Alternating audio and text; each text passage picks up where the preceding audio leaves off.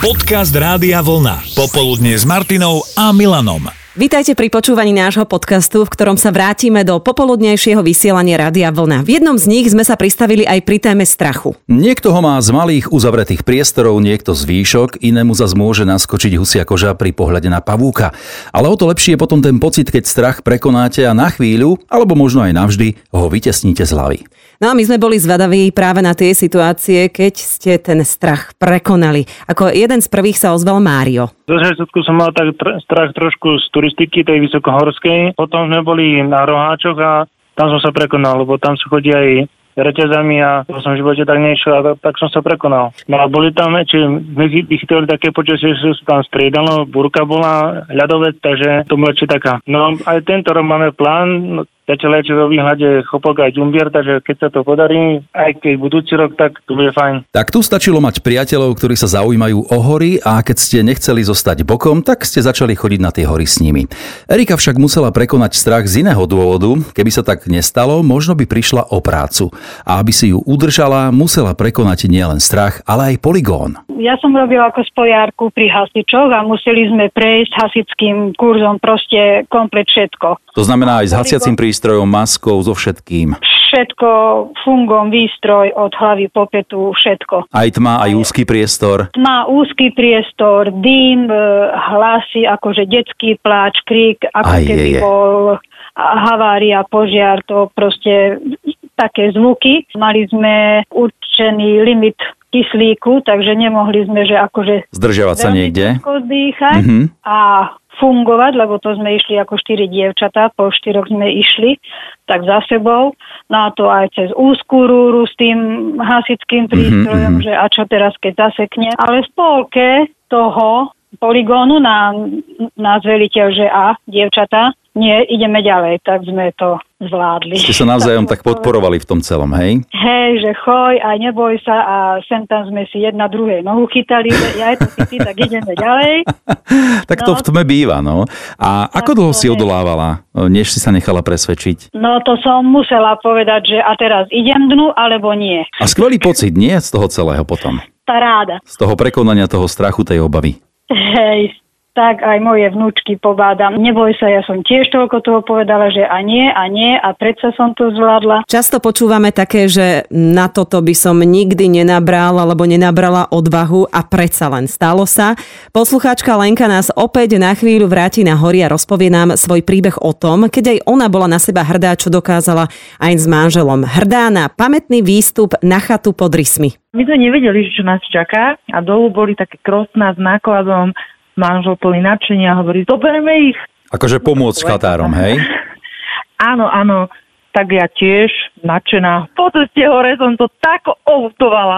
Už som sa potila vo vlastnej šťave, úplne fakt som to outovala, toto moje nadšenie. Mhm, Tam bol aj nejaký ťažší náklad asi v tom prípade. No, bol tam súd piva a síce sme sa s manželom striedali, ale on to, aj keď to niesol väčšiu časť tej cesty, Mhm. tak ja som si tiež chcela niečo dokázať, že aj ja to dokážem, no ale teda Tak ale dokázala si, čo vidím fotky, tak ste hore na chate a potom čo cestou dolu? No ja som bola už taká šťastná, že sme to dali a hovorím si, že tá cesta dolu bude úplne super, ľahučká, tak už uh, hovorím, sme doplnili sily, energiu, tak sme sa vydali dolu, ale čo, spravili sme tri kroky a taký hlasisko chraplavý za našimi chrbtami. Počúvajte, vy dvaja, ale keď ste si to doniesli hore, tak vy si to aj znesete dole. No tak vám ja naložil aj slovne, aj normálne. Nezmohla, nezmohla som sa na slovo, lebo z neho šiel taký rešpekt, mm-hmm. to Mhm. bol chatár. Ja som papula nevymachaná, ale nedala som ani slovo zo seba. Naložila som tie krosna a cupitala pekne dolu a manžel po ceste dole hovorí, že tak takého chatára si kúpim domov. Niekedy však človek potrebuje prekonať strach aj vtedy, keď vymyslí nejakú tú prázdninovú zlobu.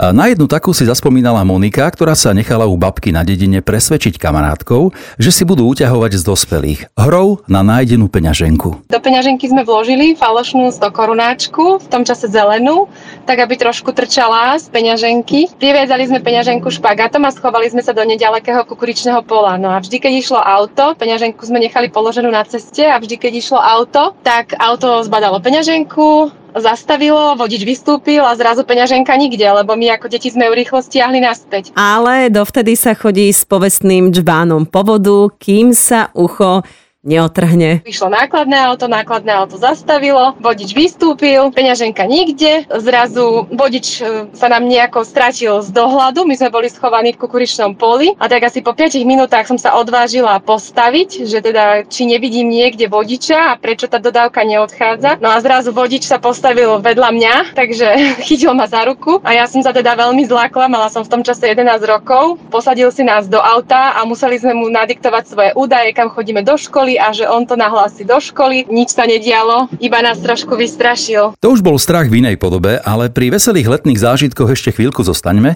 lebo ich máte viac. A myslím si, že nás aj celkom úspešne odtiahli od nostalgie končiacich sa prázdnin. Jeden taký pridala aj naša poslucháčka Maťa. Keď som bola malá, tak som chodila k bratrancom a to sme vždycky splavovali hron na také, to bola asi duša sa mi z traktora zo zadného kostu veľkého kolesa.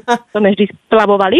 No a potom zase, keď sme boli takí starší, troška partia, tak sestra, kamošky, kamoši, tu sme chodívali celé leto cez horu na Krpačovo sa kúpať a už sa stalo nieraz, že sme tam na madratoch zaspali na tej vode a chrbty nám tak zhoreli, že plus gier sme také mali, že mama nás natierala doma kyslou smotanou. Jejda, prežili ste.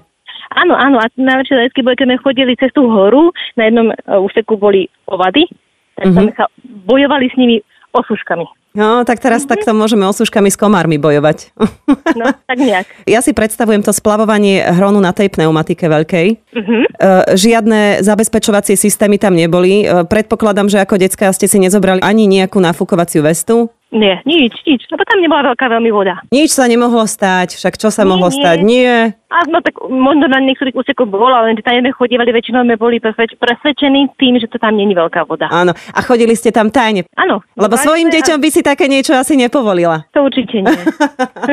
to určite nie. Popoludne s Martinou a Milanom.